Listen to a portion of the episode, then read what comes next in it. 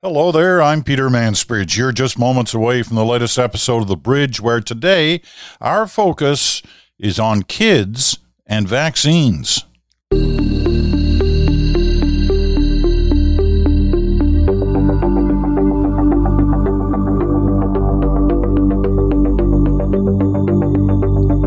Ah, it's the Ides of March. Beware the Ides of March. You got somebody whispering in your ear that you too are not invincible?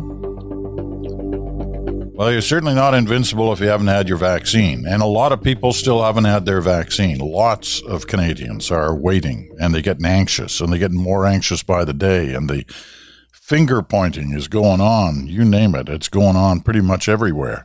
You got the feds saying, you know, we're having real supply problems. You got the provinces saying, we can't deliver because the feds aren't given to us. And then you've got the, you know, the next level down, the municipal level. They're getting, you know, I was on, uh, I was looking through Twitter this morning and the poor mayor of Ottawa, Jim Watson, is just getting hammered.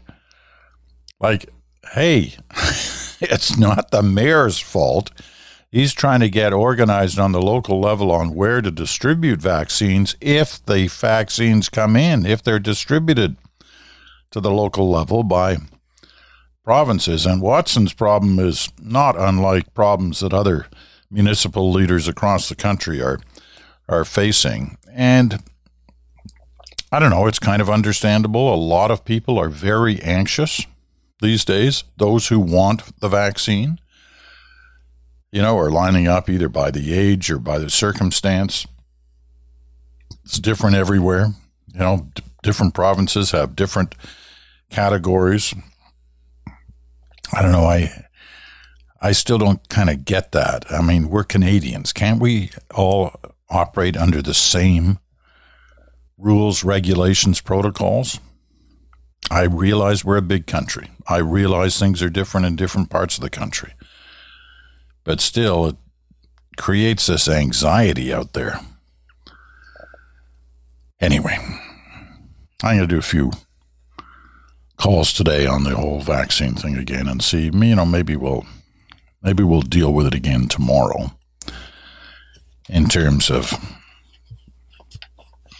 how it's operating, how the rollout is actually really going. The numbers have picked up. There's no doubt about that in the last week or 10 days. Are they going to continue to pack up or are we on another slowdown this week? It's an anxious time, and it is the Ides of March.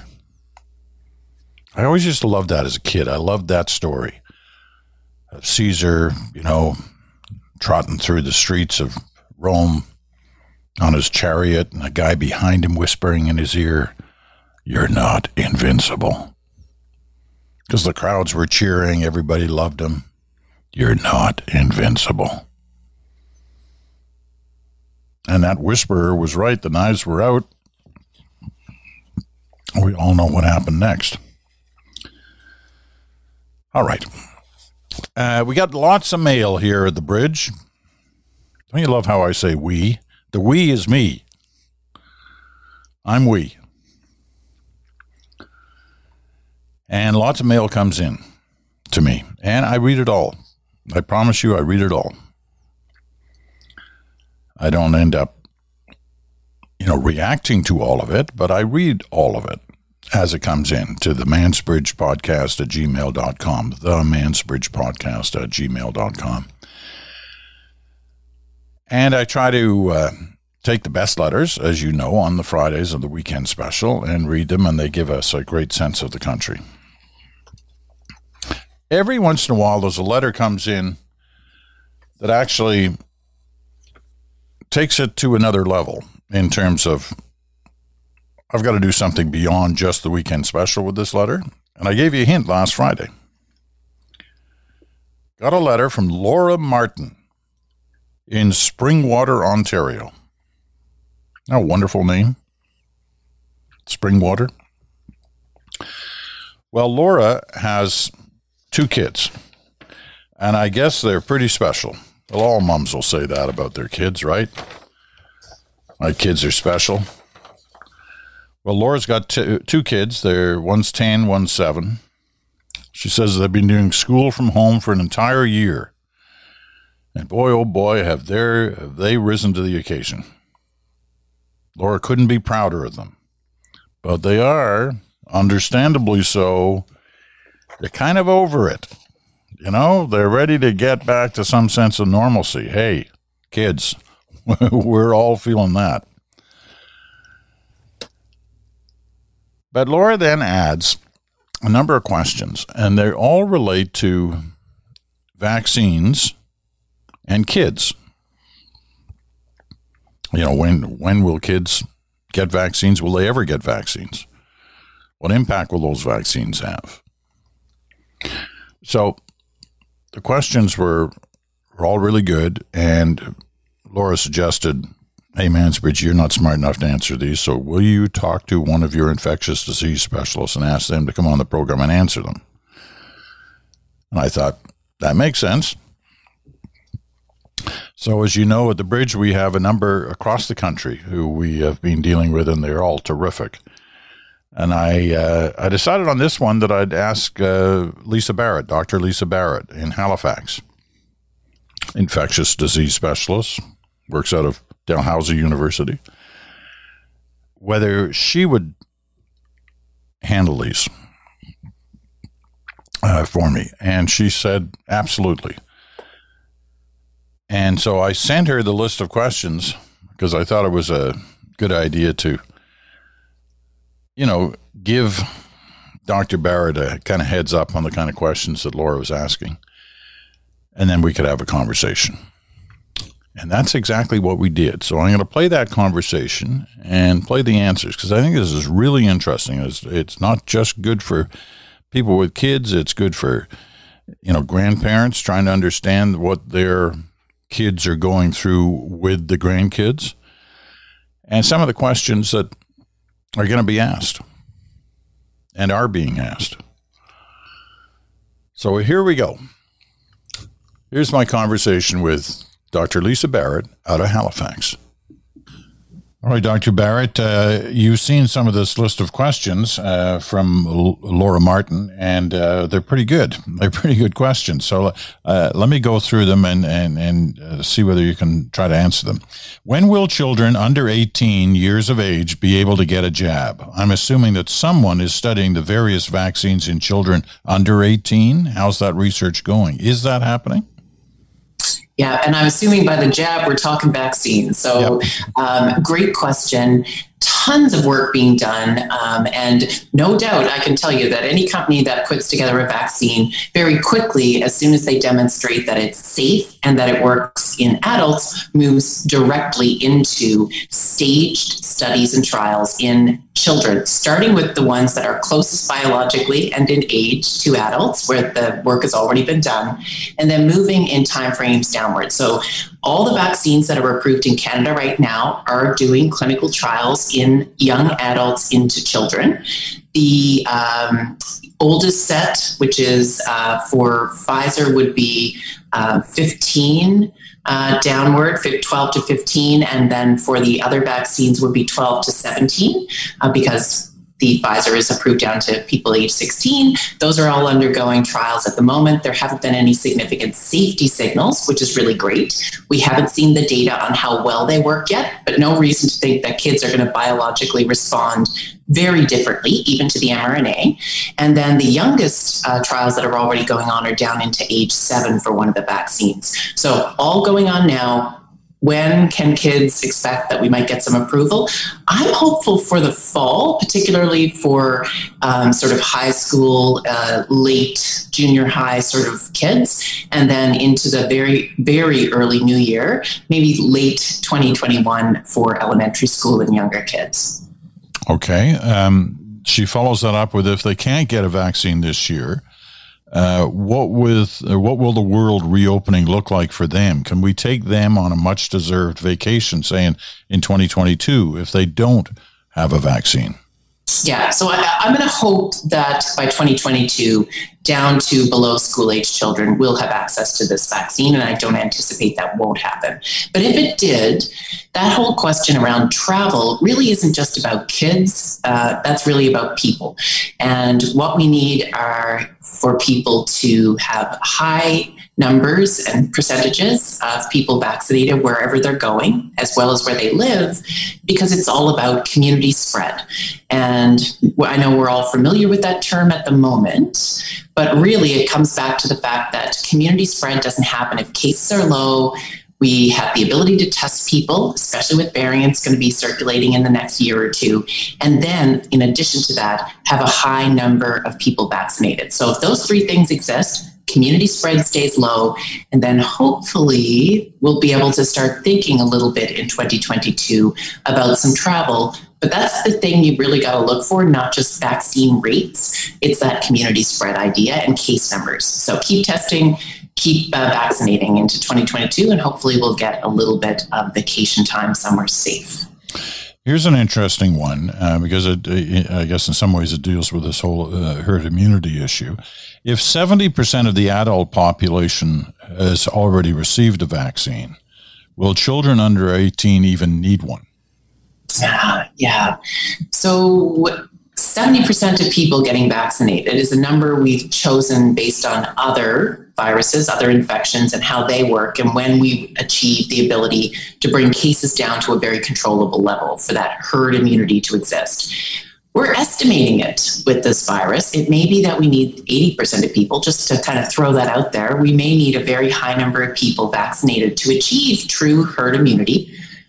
But with respect to the question uh, that this person really quite astutely asked, just because the adults are vaccinated doesn't mean that the children can't be holders or if you will, incubators of virus and therefore act as uh, people who could spread from one person to another. And so, yes, kids are going to need to be vaccinated in order for us to get to true and really safe immunity in our communities. And two, until that happens, we really should be mindful of the fact not letting go of this part that this virus does spread without symptoms and that actually may be more frequent when people are vaccinated. So until we can show that the infection rate goes down, not just transmission and serious disease, it could be that people have even fewer symptoms after they're vaccinated, but may still be able to spread to others. So until we can show that, definitely, definitely everyone needs to be protected.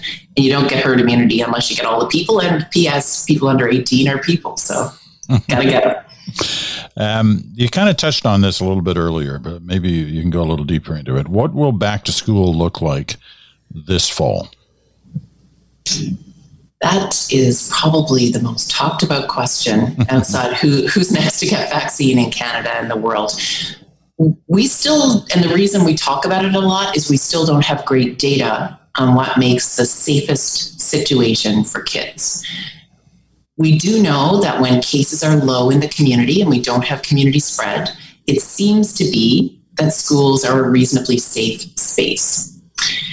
If I had all the things that I would like as an infectious disease doctor based on all the data we have, I would have kids that are not vaccinated going back into a space that is uh, as safe as possible. And to do that, no to low cases in the community people that are around them that are adults are vaccinated, so their chances of running into virus are very low.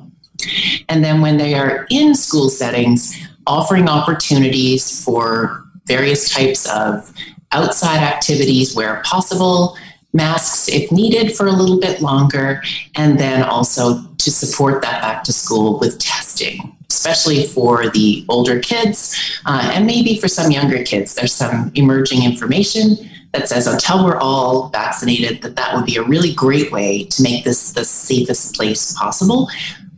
But then they could still be in the same space, which is the really big, important social part, I think, particularly for kids in younger age groups with different developmental needs. Laura's kids, uh, like a lot of kids in this country, uh, are spending parts of their day anyway on play dates virtually with their buddies. Um, should they keep used to that? or, or can we see an end to that soon? I'm hoping that's going to become something that can become far less frequent. Um, back to the same things around school, the things that make playdates safe are safe communities with low rates of virus. I, I really um, struggle um, with situations where we get the cases low and then watch them go high again and just worry about hospitalizations and deaths. I think that's important, but I also worry about our ability to safely let our kids get back together. So, outdoor activities, people that are vaccinated around, so the adults making a really great effort to protect their kids by getting vaccinated.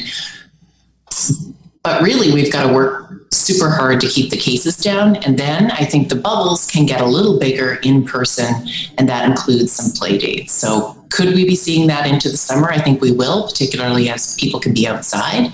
Um, but until we get everybody vaccinated, it's going to be a little bit different still, maybe a little less frequent and a lot more outdoors. And maybe that's a silver lining to uh, getting everybody outside again, not just adults, but kids uh, outside. It's a ParticipACTION ad in action. Boy, there's a term from the past. Yeah. um, you know, most of us are focused, and understandably so, on the on the present. You know, looking at the the situation today and what it might be like a month from now or two months from now. Um, Laura's next question is one I certainly haven't been thinking about, but I bet you have been. Are are scientists and doctors and researchers worried about long term health issues with COVID in kids? For example, are there concerns like those who had chickenpox getting shingles as adults? Yeah, so I think there's a lot of concern about it, uh, a lot of monitoring that's going to happen for kids and adults who get this coronavirus. It's a little bit different biologically. The one thing that is uh, good about coronaviruses compared to some of these other viruses, for example, the chickenpox shingles situation, is that once you have that infection in your body, it never actually goes away. I don't know if people know that. I don't think we advertise that too much as infectious disease doctors that we're walking around with all these infections all the time.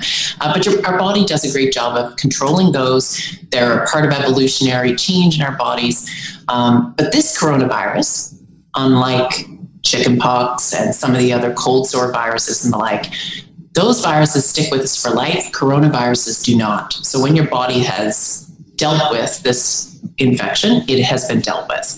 And therefore, it's a little bit different. We are not sure what the long term side effects might be from an inflammation perspective, but definitely we know that coronaviruses do not actually induce a long term infection in and of itself. So, not that kind of problem like you'd see with shingles. Great question, though. Well, here's another one. Uh, if you don't mind looking into the future, and it, it's Laura's last question. Um, are we worried about what our healthcare system will look like for our kids as they become adults? COVID pushed the system to the extreme. Then there will be the obvious onslaught of backlogged medical care that will need to be caught up once it's safe to do so. And in the next few years, a huge portion of our population will become seniors, need more care, and put unbelievable stress on a system that has just emerged from the largest global crisis in over 100 years. And we seem to constantly be trying to chip away at the budgets that will allow us to even adequately educate and provide health care for our literal future. So there, you know, that's another really good question. It's a big one in terms of policy and where governments place their money and and their research and their thinking. But uh, she may have something there. It, not just something, uh, you know. About I remember it was about eight weeks into the pandemic, and I thought this is going to go really poorly. Fortunately, it hasn't. You know, it, it's been devastating, but we've gotten further faster than I thought, to be honest. Um, but I thought, I hope this turns into a time when we can all look not just at one system or one thing about health, but have people start thinking of their health as something not separate from them, done to them by a system, but something they protect, they propagate uh, with the help of health systems, and change that frame entirely so that our system gets rebuilt. So I think she is onto something, but to do that, it's going to take a very large shift and not funding all the things that we used to fund, but do something totally different that makes health um, not just something to be protected by governments for people, but done by people. And that's going to take a totally different kind of budget and thinking. But I, I wonder, I wonder if people are ready to start doing it. I see bits and pieces of it when I hear statements like this particular question. Uh, maybe people are ready to start doing something real and big and different in Canada about health and how they view each other and communities. So, well, people, I would love to see that. People, maybe you you, you worry about governments because uh, you, you start throwing this stuff on the table. We were talking federal provincial conferences and you know the different regional tensions that that produces, and differences of opinion on the on the on the way to go forward. I mean, we do you know live in a federation and federalism has been put to the test in the last year or so, and some people are, are concerned about how it's done. Uh, I'd be um, uh, I, would I'd be guilty if I didn't ask you as a final question, quite apart from all the, the great questions that Laura asked, just sort of where your head's at right now in terms of what we're facing. I mean, I find myself.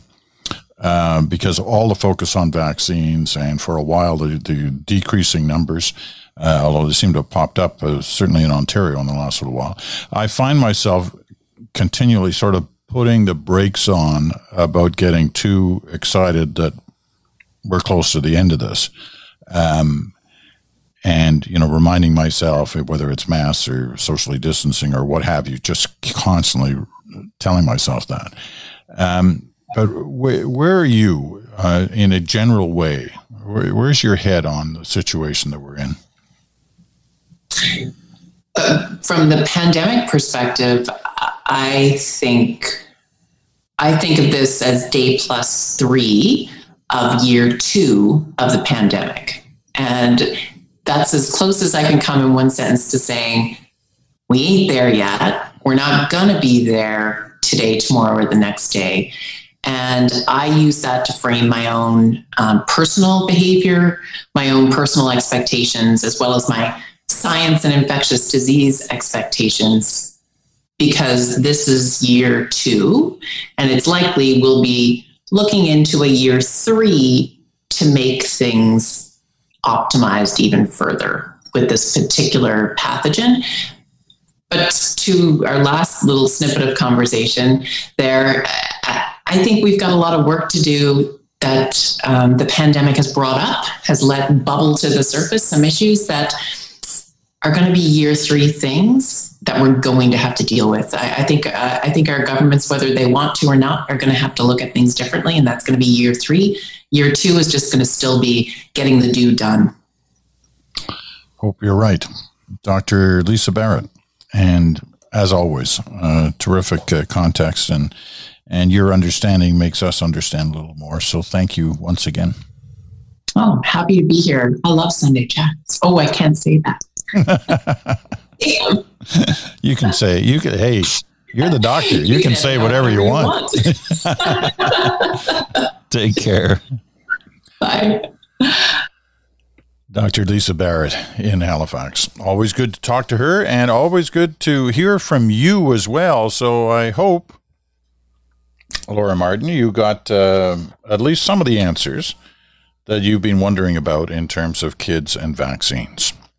When we come back, switch a topic. We're going to talk about Zoom fatigue and how Zoom has affected your brain.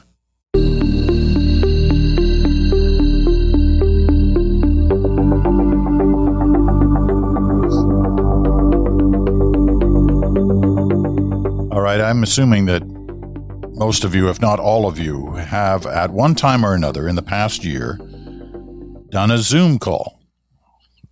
I do, I don't know, a couple a day for the variety of different things I'm involved in, not just the bridge, uh, but boards that I sit on, documentaries that I'm working on, conversations that I'm having on various subjects. I mean, there's a lot of Zoom. And that has brought on the phrase Zoom fatigue, right? You've heard that. Well, it was an interesting piece over the weekend on uh, CNN's website. and it was titled "How This Year of Working on Zoom Has Affected Your Brain." And I thought, oh, geez, do I really want to read this? Do I, do I really want to know how my brain has been affected by Zoom calls? Uh, but I plowed on. I thought maybe I should. And there was actually there are actually four or five things in here that are kind of interesting, and things that you know you might want to consider. And they they kind of title each of these different things. And, and the first one is called Fight or Flight Survival. And they compare Zoom, that's kind of neat actually, to being on an elevator, a crowded elevator, where you know what it's like. You've been there, or you used to. Haven't been on a crowded elevator in more than a year. You get on the elevator, and if it's crowded, people usually keep their eyes to the ground, right? You don't sort of sit there and look at everybody on the elevator, look at them in the face. You kind of either look down on the ground or you look up at the at the blinking floor changing lights. So they compare Zoom to that, to being on an elevator. Because on a Zoom call, you smother everyone with your gaze. So they're staring at a camera. It stimulates a confrontation and triggers your flight or fight instincts. Never thought of it that way. That's an interesting way to think about it. The next one is non-verbal internet cues. We feel so distant from others on the call that we overcompensate. And people speak like I got to check this because I've never thought of it this way, but it may well, well be true.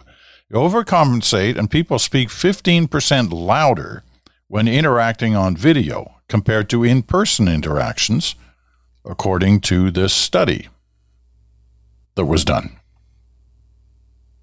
at Stanford University. So this is not just some, you know, unheard of study. This is Stanford. And they've they've listened to Zoom calls and they find that people talk louder on Zoom than if they were in person. 15% louder. Now, I love this one. It's called Constant Mirror and Self Evaluation. Imagine if you had an assistant following you with a mirror so you could constantly see your own face. It's not narcissism, it's what happens on every Zoom call. And if you find yourself staring at that one little box that contains your own face, you're not the only one. Have you done that? Have you been on a Zoom call and you end up looking at yourself? Come on, admit it. Obviously, you look at the other people, but do you find yourself returning all the time to check out your own face? The constant self evaluation can make you more stressed, and science says the effects are worse on women. They mention a separate study that concludes that long periods of self focusing can prime women to experience depression. I don't know. I try not to look at myself. Maybe that's after years of training on television. I didn't used to watch programs back because I couldn't stand looking and seeing myself and the fact that every day there was less hair there than had been the day before. And here's the final one.